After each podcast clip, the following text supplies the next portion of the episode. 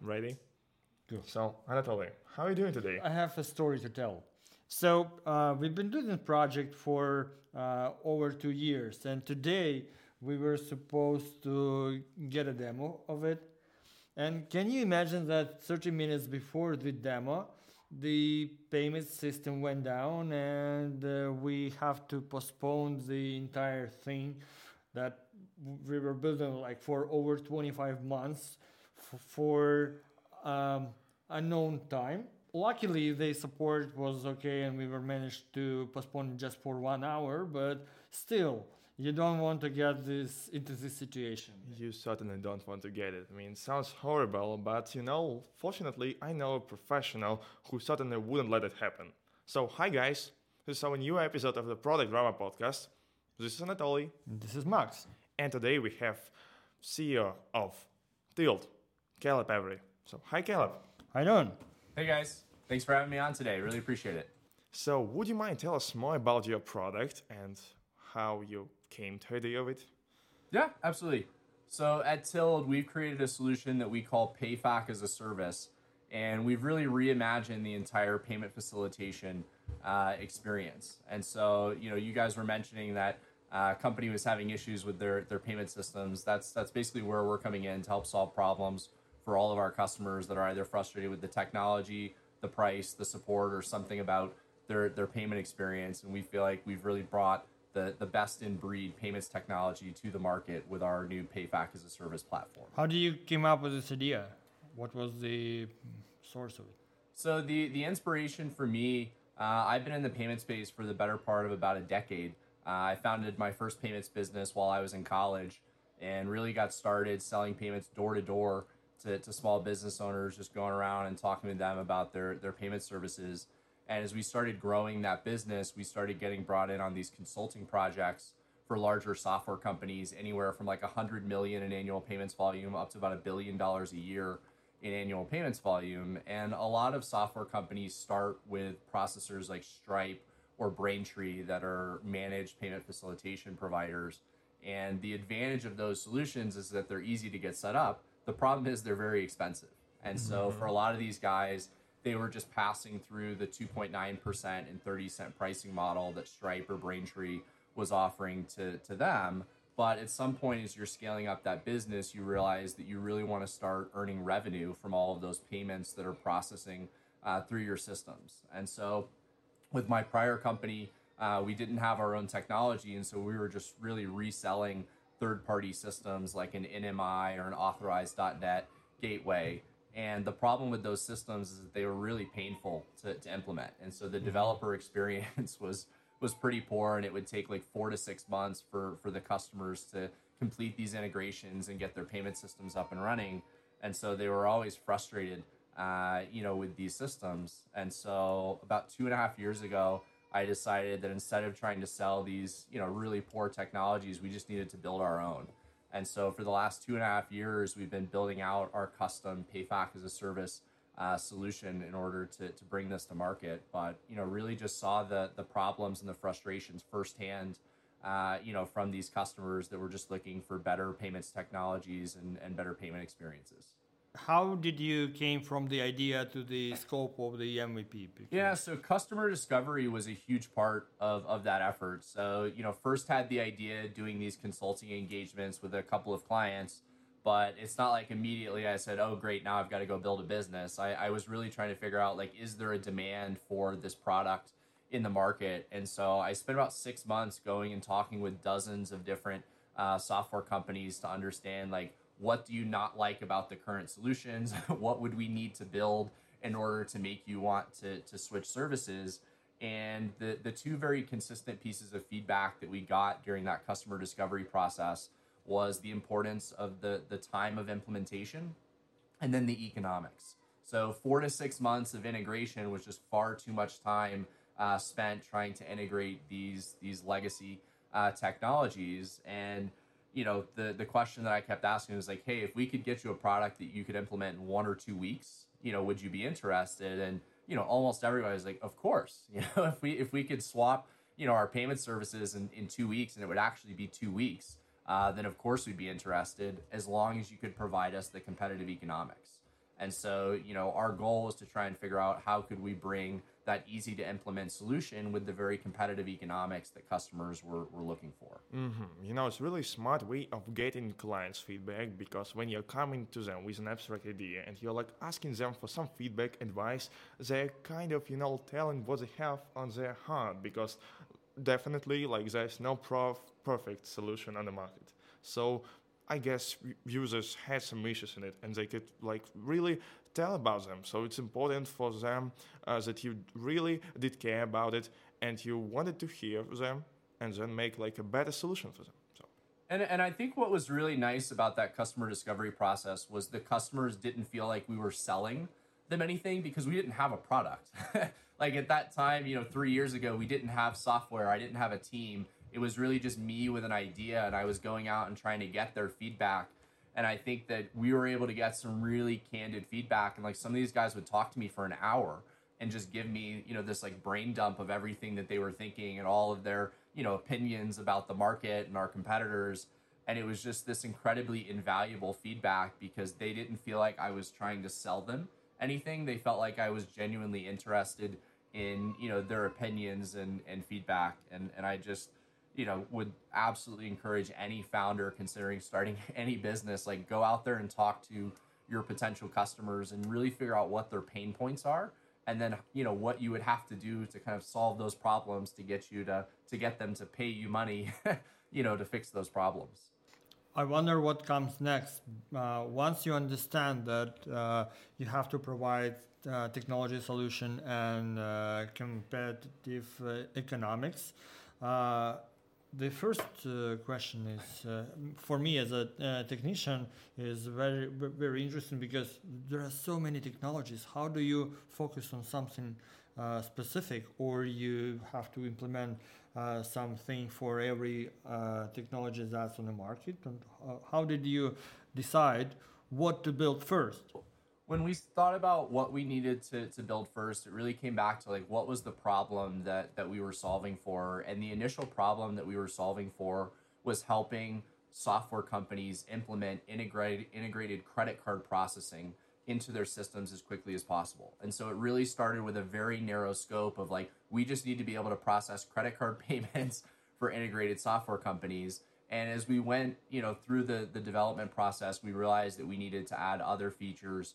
like ACH, you know, direct debit processing. But it all started with a very narrow focus around just specifically getting people live processing credit card payments uh, in under a week. And so the the initial like MVP version of the the product really did not have a lot of bells and whistles. Like you were able to sign up for processing, you were able to collect credit card payments. You know, the dashboards weren't pretty, the the sign up process wasn't pretty, but it did what you know we needed it to do and that was enough to get you know our first set of customers on board. And then over the last you know six nine months we've continued to add features and build out you know better dashboards and find additional partners and add you know new features. But you, you really can't tackle every problem you know right out of the gate. You have to figure out like what's the what's the smallest version of the mvp that we can get out there get into the market and get customer feedback and ideally revenue you know from mm-hmm. customers mm-hmm. and then you can keep adding features and iterating on on your product over time and you can always make it better i wonder uh, how did you constructed your team to build this uh, initial product yeah so as a as a non-developer uh, the the kind of first thing that i needed to do was find people that were were smarter uh, than i am at, at writing code and i had uh, a couple of friends that I've I've known for years that that were running like an outsource uh, development group, and so really started there, going with them and figuring out like, you know, first and foremost, like how do we set up the technology stack? How do we architect the product and create like a scalable version of our our MVP? Because what I didn't want to do was go spend you know a year or more building out an MVP and then have to just you know destroy the whole thing and start mm-hmm. over. you know, once we had customers, and so we spent a lot of time thinking through that that architecture uh, before we ever you know started writing the the code. But you know finding those outsourced developers and then like you know managing that process and, and functioning as that first like product manager was a was a big learning curve for me. You know I, I had never built software. I had never been that that product manager. I'd never hired developers and managed developers. And you know i i not sure that i was the the best in the in the early days, but I think over the last you know two and a half years, I've I've learned quite a bit, and you know still not a developer. Uh, but you know there there are times now when I'm on on calls and I'm talking with developers and explaining to them you know our API that I kind of give the illusion uh, you know that that I at least know what I'm talking about you know around the the API and the the development uh, stuff. But I I imagine a lot of people are pretty nervous when they're you know picking uh, especially like an outsource development team and for me that process was really looking at like the prior work that they've done like mm-hmm. show me a software that you've built mm-hmm. before and how it functions and like i want to talk to customers that have used you know that product to figure out like is it is it just full of bugs? Like does the thing break all the time? Like how does it work? And you know ultimately was able to find a group initially that i had a lot of confidence in and was able to build you know a really nice first version of the product. That's great I mean, because really, without developer skills, you still was able to manage the this whole process. As it's it makes me think that like it's really about management because if you're product management you're doing this management so still management is the first word. And like you have to use your limited resources especially really in this wise way uh, to build what you need in terms of mvp and in terms of because you really don't want to build a product that nobody needs mm-hmm. right and speaking of uh, limited resources, so you started your product with a limited low budget, and maybe is there like some uh, signature, you know, like uh, what separates it from the common product development? Um, as far as like what what differentiated like our our product development process. Yeah, like things that you should certainly keep in mind when you're making a product development with a low budget and with limited resources. You, you can't afford to, to be building things, you know, two and three times. You, you kind of have to get it right, you know, the first time. And, and for me, I just had this very strong vision of the product uh, that I wanted to, to build. And, you know, it took a lot of time and a lot of like long conversations with the developers before they wrote the code and before mm-hmm. they built out the features to understand like what were the what were the constraints what did the product need to do and like making it crystal clear uh, you know what it was that i was expecting uh, from them, and like you know the the first version of the the product uh, that they came out with, I came back with seven pages of notes and feedback on like the like basically every screen of the product. I just went through and I was like, all right, here's what we got to change. Here's what we got to change, and and just went through and gave them like an excruciating amount of detail on like every aspect of the product. And and I think a lot of people you know don't take that that time to give you know just like crystal clear detailed like you know, I went and just wrote a story for these guys of like exactly, you know, what I was looking for on on each product. And so they had, you know, a really good idea of what I wanted uh, in my head, and then they were able to come back and kind of build, you know, that vision. Um, but it, it is tough when you when you have that limited budget and you've got limited, you know, engineering time and engineering resources, and so that like planning aspect, you know, ahead of time of just like getting that plan crystal clear is just such an important step another question about the MVP. We because we are building, uh, doing some service for one of our customers, and we are trying to remove as much as many features as as we can, uh, so that the MVP is uh, as small as possible. And uh, in this particular case, there are some features that uh, the developer uh, would like to remove because we think we can go without them, but um, owner doesn't want to sacrifice. Uh, was it uh, something in your case that you had to sacrifice in order to make MVP smaller? I, I think for me, you know, when we were first starting out, I had a couple of customers that we'd found in that customer discovery mm-hmm. process mm-hmm. that I kept engaged throughout the, the product development cycle and whenever there were like questions around like I, I always wanted more features. Mm-hmm. Uh, you know, as the as the owner and the non-developer, you always think things are easier and can be built faster. And the developer's like, no, that's a six month project, Caleb. We can't, you know, build that right away. And so for me, the the kind of north star was always going back to the customers and getting feedback from them and saying like, hey, would you be okay if we didn't have,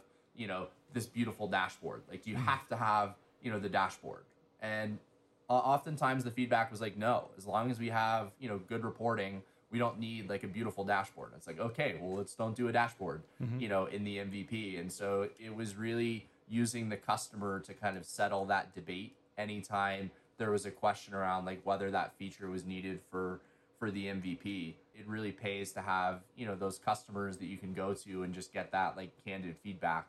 Uh, you know, as to whether or not they would still sign up for the product if it didn't have you know X, Y, or Z. Wow, what a great customers do you have? Because uh, in my case, customers are usually screaming for more features. They are saying like, "No, we need more. There is not enough." I, I think it really speaks to the frustration that they have with their current, uh, you know, solutions. You know, if they were thrilled with their current products, I don't think they would be offering to give me as much of you know their free time, uh, you know, and feedback to try and you know get tilled to where you know they want it to be. But you know, we've really had a lot of excitement uh, from the market around what we're building, and I, I think it to an extent is because we built something exciting, but I think it's almost more about the fact that the existing options on the market uh, just leave customers with a lot of, of frustrations and just have a lot of drawbacks. And, you know, the, the kind of couple of primary options being, you know, Stripe, which everybody knows is just this incredibly expensive, you know, solution. And then you've got, you know, people like WorldPay and Elavon and TSYS and First Data and all these legacy processors that they have good pricing, but the economics uh, or the the technology is just so outdated uh, that it's it's just frustrating for for these customers to use. I mean, like one of the the big processors, the only way that you can get reporting from their system is to request a CSV file that you then have to like parse out, and they change the formatting of the CSV file regularly, and so you're constantly having to update, you know, your your reporting to try and you know sort through that that CSV file, and it's like you know that's just an unacceptable you know product experience in in 2021 when you know you could have a beautiful reporting you know REST API uh, that gives people the data that they're looking for. Yeah, exactly, exactly, and uh, I totally agree that uh, Stripe is being loved by developers because you come to their website, you have lots of documentation. It's so easy to utilize and it's so easy to use from developer standpoint. That is why everyone like, okay, we are uh, moving forward with Stripe. It's so good. It's so good. We are not doing that other product that we uh, used on the previous project. Yeah, and that that developer experience is just such an important part of creating, you know, modern payment technology. And it's it's both the documentation but it's also the support that's available to the developers if they have questions. And I think, you know, one of the things that we've really tried to to do well is offering that that support. And what we've been doing is opening up Slack Connect channels with development teams. And it's been a great way to get that instant uh, you know, feedback uh, from a developer, not have to go through email. And, and in my experience, you know, developers typically don't love hopping on the phone, uh, you know, especially with business people uh, involved, because oftentimes you're doing your work at eight o'clock at night and you just want a quick answer on, you know, whatever, uh, you know, question uh, it is that you have. You don't want to hop on a 20 minute phone call when you're like in that, you know, development headspace. You just want to stay heads down and keep, keep coding away. So you have someone uh, sitting and uh, chatting with uh, developers only. Uh, yeah, I mean, we we've got a couple of people that like a big part of their job is just helping developers go live uh, on our platform. I mean, Wow. we we take a very like uh, kind of white glove approach to helping our customers go live on the the platform. And you know, part of the reason why is because our our incentives are aligned with our customers. We're not making any money until they're processing payments on our our platform. And so, you know, we're not sitting back saying, "Oh, we're getting paid all this money." You know, we don't care how long it takes you to get up and running. Like, we're not making any money until our customers are live. And so, it's it's kind of you know our our incentive just as much as is the customer's incentive to help them be able to launch and and go live you know as quickly as possible and so we we really take you know that job seriously of being available to help our our customers uh, with whatever they need also, how do you align your promise uh, to uh, implement uh, your platform into the system within two weeks uh, when uh, your customer's uh, system may be a little overcomplicated or outdated and require more time to change? Yeah, so I mean, it's not it's not specifically a promise that it's going to get done in under two weeks. It's more just that you know you can if you dedicate the resources and the Mhm. time to, to get this done you know our api is simple enough to be able to, to be implemented in, in most cases uh, you know in under two weeks uh, and you know in some cases you know we, we've had clients push to try and get it done in about a week uh, Hmm. and so it, it really can be done you know quite quickly and we're continually developing uh, you know new um, kind of value add features to help people launch faster. Like we recently launched a sample code project where you can process test transactions in like under five minutes. And so from getting into the into the sandbox environment spin up that sample code project you can literally be processing test transactions in like five minutes uh, which is which is just awesome. And you know we've got a couple people on our team whose like entire job is to work on the documentation that developer experience and just continue to dial in uh, that process because we we really see one of our big differentiators being that time to market and the ease of, of implementation. And so you know we spend a lot of time and money trying to constantly improve that experience and take feedback you know from customers that are going through. And like when we get questions through that slack connect channel we're always like well was the documentation unclear? Like how could we make this you know better? And so we're constantly pushing updates uh, just to continue making that developer experience better and better Yeah, it's really important to listen to developers, listen to customer customers, and really uh, do care about that feedback. Especially like now, after two and a half years of after launching the product, still feedback is always feedback, and you really want to hear it. And speaking of new features that you mentioned, like, is there any specific like major updates that we should expect in 2021 about Tilled or about just payment systems in general? Yeah, so you know, pretty exciting development this week being that we launched Apple Pay. So we we literally launched Apple Pay yesterday, uh, which is something that we've been working pretty hard on for for a couple of months, and that's been a very highly requested feature uh, from our customers, as as you can imagine. Uh, so pretty excited about that one. Uh, I'd say that the next big feature for us is launching our omni-channel uh, payment solution. And when I say omni-channel, today we're processing like digital online payments.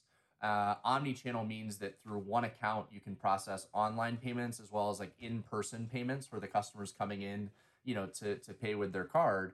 And for a lot of our customers uh, today, these software companies are really only collecting the like online payments, and they're leaving a lot of money on the table because their customers, you know, like dental software company processing for dentists, people are still going to the dentist and they're paying, you know, at the dentist. It's not everybody that's just paying the invoice that the dentist sends them after the fact. And so being able to collect those in-person payments, I think is going to be a huge, uh, you know, revenue uh, driver for for both our customers and and Tilled once we're able to to get that product launched. hmm Yes, that's great because I wasn't sure that your customers are really excited about upcoming features because Apple Pay is really it's a fancy It's global. Uh, yeah, it's global, and like I do believe that almost everybody using Apple Pay, Google Pay in their common life, and having it there, it's crucial. Yeah, I personally get really frustrated if uh, app, for example, doesn't have Apple Pay. So yeah, Same here. I mean, that's that's why I've been pushing our development team pretty hard to to get it in place, and uh, our our customers have been uh, patient, uh, Mm. but they're they're definitely ready for for Apple Pay, uh, and so we're we're certainly excited to to release that and get that uh, out into the wild. Uh, so, uh, what did you learn uh, while you were uh, launching an MVP? I, I learned a lot for sure. Uh, I'd say the the best decision that I ever made was bringing in a VP of engineering, and I, I think it, it's not not just around kind of product uh, management and like engineering, but I, I think in general, founders have to recognize what they're good at and what they're best at, and what they're not good at and what they're not best at. And you know, I, I would say that that kind of product management and the management of the engineering team was something that I was doing okay uh, at. But since bringing in that that VP of engineering, it's been incredible how much faster uh, we've been able to to ship features and just how much better the the like quality of the the product development uh, has been. And he's been able to build out the team. You know, I I was having a hard time, you know, going out and recruiting developers because I wasn't a developer. Whereas he's, you know, been doing software development for I don't know 15 years and has a network of developers, and he was able to hire like five people like right away. As Mm-hmm. soon as I told him to go hire people, he's like, "Yeah, I think I've got four or five people that are ready to, come on board." Ready Like, to that's. That's awesome. Uh, and so, you know, you just you can't have an ego about these things, and you've got to just figure out like who's smarter than me, who's better than me at this. Bring them in and let them, you know, do their thing, and the company's always going to be better off for it. Uh, do you have any tips uh, how to uh, indicate for yourself, uh, first of all, uh, what you are not good at if you think you are good at it?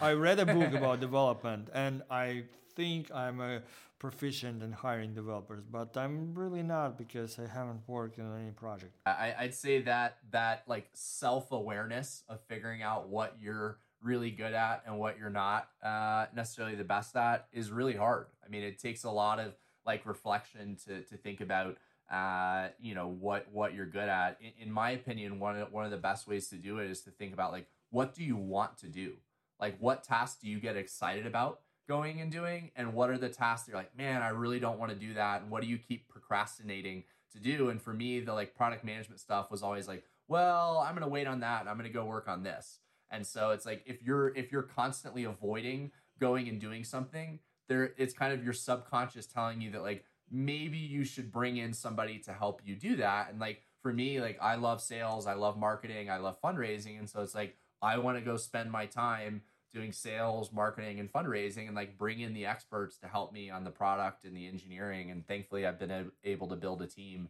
uh, you know, of experts around me that are far better, uh, you know, at all of those things than than I ever was. Yeah, it's really, I think, important to be honest with yourself and like doing what you're feeling like what you really want to do. Because when you're doing it with you are doing it with emphasis, you're way more efficient with it and like you're putting your all heart and soul in it. That's important in product. And as you mentioned, really having a team of like best suited specialists uh, is really helping your product to align to your vision that's important. And like maybe the last question from me today about your vision because I think like it maybe changed a little bit like from the moment that you started and new features that you figure out add like Apple Pay and other stuff. They're like adding your vision uh, or it doesn't work. So like I just want to figure out. Uh, there, there's always you know changes, uh, you know, along the way as you're as you're going through the the process, you know, building out uh, a, a solution and and you know, I, I know I keep coming back to it, but it's really, you know, the the customers that have really helped, you know, kind of guide our our product along. I mean, adding in ACH processing uh, to our product was was something that I had on the roadmap, you know, probably six months from now, and uh, the the customers came in and, basically demanded uh, that we had ACH processing uh, within the platform, and so we did it in Q1, and we we added ACH, you know, to the to the product and, and changed up you know that that the roadmap to, to kind of accommodate you know what they were looking for. And same thing with apple pay. Like you know we got out there and the the immediate feedback you know from the first set of customers was like well where's apple pay? Like why why do you guys not have apple pay and you know i mean th- those are the the kind of popular things that you just kind of listen to listen to that feedback and and then you know work with the team to to make it happen Good, good. Okay, well, uh, speaking of last, last questions, uh, what uh, what books would you recommend for people who has an idea, who are eager to make it uh, happen, uh, to read? I, I'd say the the book by Peter Thiel, Zero to One, uh, is a is a book that really just encourages you to to not think about how can I make something ten percent better or how can I iterate on an existing idea. It's like how can you just think radically differently uh, and and like change the world. You know, Mhm. if you come up with a a slightly better mousetrap, like yeah, it's interesting. Uh, but if you can come up with something that just totally changes uh, you know, the the kind of worldview and perspective, like something like an Uber or an Amazon that just like didn't exist, and then all of a sudden it did, and it's been you know this incredible success. And I, I feel like you know that that concept and that way of thinking of just like how do you you know think outside the box and just kind of change your perspective to to think about something in a totally different way is so helpful uh, as a founder because we're we're all trying to like create something uh, you know, that didn't exist. And so you have to like challenge yourself to, to continue, you know, thinking differently, especially when uh, people are giving you feedback and it's not always positive feedback. Like when you're going out to, to fundraise, as an example, you know, you may go talk to 100 people and 95 of them are going to tell you no, 15 of them are going to tell you it's a horrible idea. And you have to like, you know, continue pressing on and just have that like faith that like, this is a great idea. I'm going to change the world. You know, I'm confident, you know, in my vision for, for what we're building.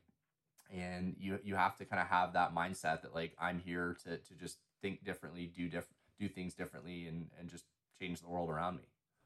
Wow. Yeah, exactly. Because sometimes people are just think that they're not ready for changes because it's better for them to like stay constant with what they have and not thinking about the like progress and about potential of new features. But thanks for your advice about books. Yeah. Yeah, and for for me, uh, not not even just books. I spend a lot of time reading like articles. Uh, and so whether it's like PYMNTS.com, Forbes articles, Wall Street Journal, New York Times, like I, I just I consume content constantly because that's where I'm getting data on, you know, competitors, the world around me, like how to be the best fundraiser, how to be the best product manager, like just going and reading articles from people that like actually know what they're doing and have done it, you know, 10 times over. I, I feel like it's just been tremendously helpful uh, for me because I, I, I honestly struggle reading like a full, you know, book. I, I want to consume kind of shorter pieces of content and kind of get into, you know the nuts and bolts of like one particular thing like each day and just learn you know a little bit about all of these different things versus like spending you know a couple of weeks kind of going deep on you know one particular idea uh you know through an entire book wow yeah. wow yeah reading small uh smaller articles is so like me because i uh having a hard times reading like uh, long pieces of literature, but uh, I'm trying to force myself and trying to read the books. All right, let's wrap it up. Right? Yeah. Okay, guys. So thank you guys for being today with us. Thank you, Caleb, for your awesome story of Tilled and like really got fascinated about it and motivated from something because you really should always have tunnel vision for your dream, for your aim, and like move forward to it. And of course, assemble yourself with a team of experts who certainly support you with it. Oh, sure. Yeah, thank you guys very much. I really appreciate the opportunity. This was a lot of fun. So it was the Product Drama podcast. Thank you all, and see you later in our next episodes.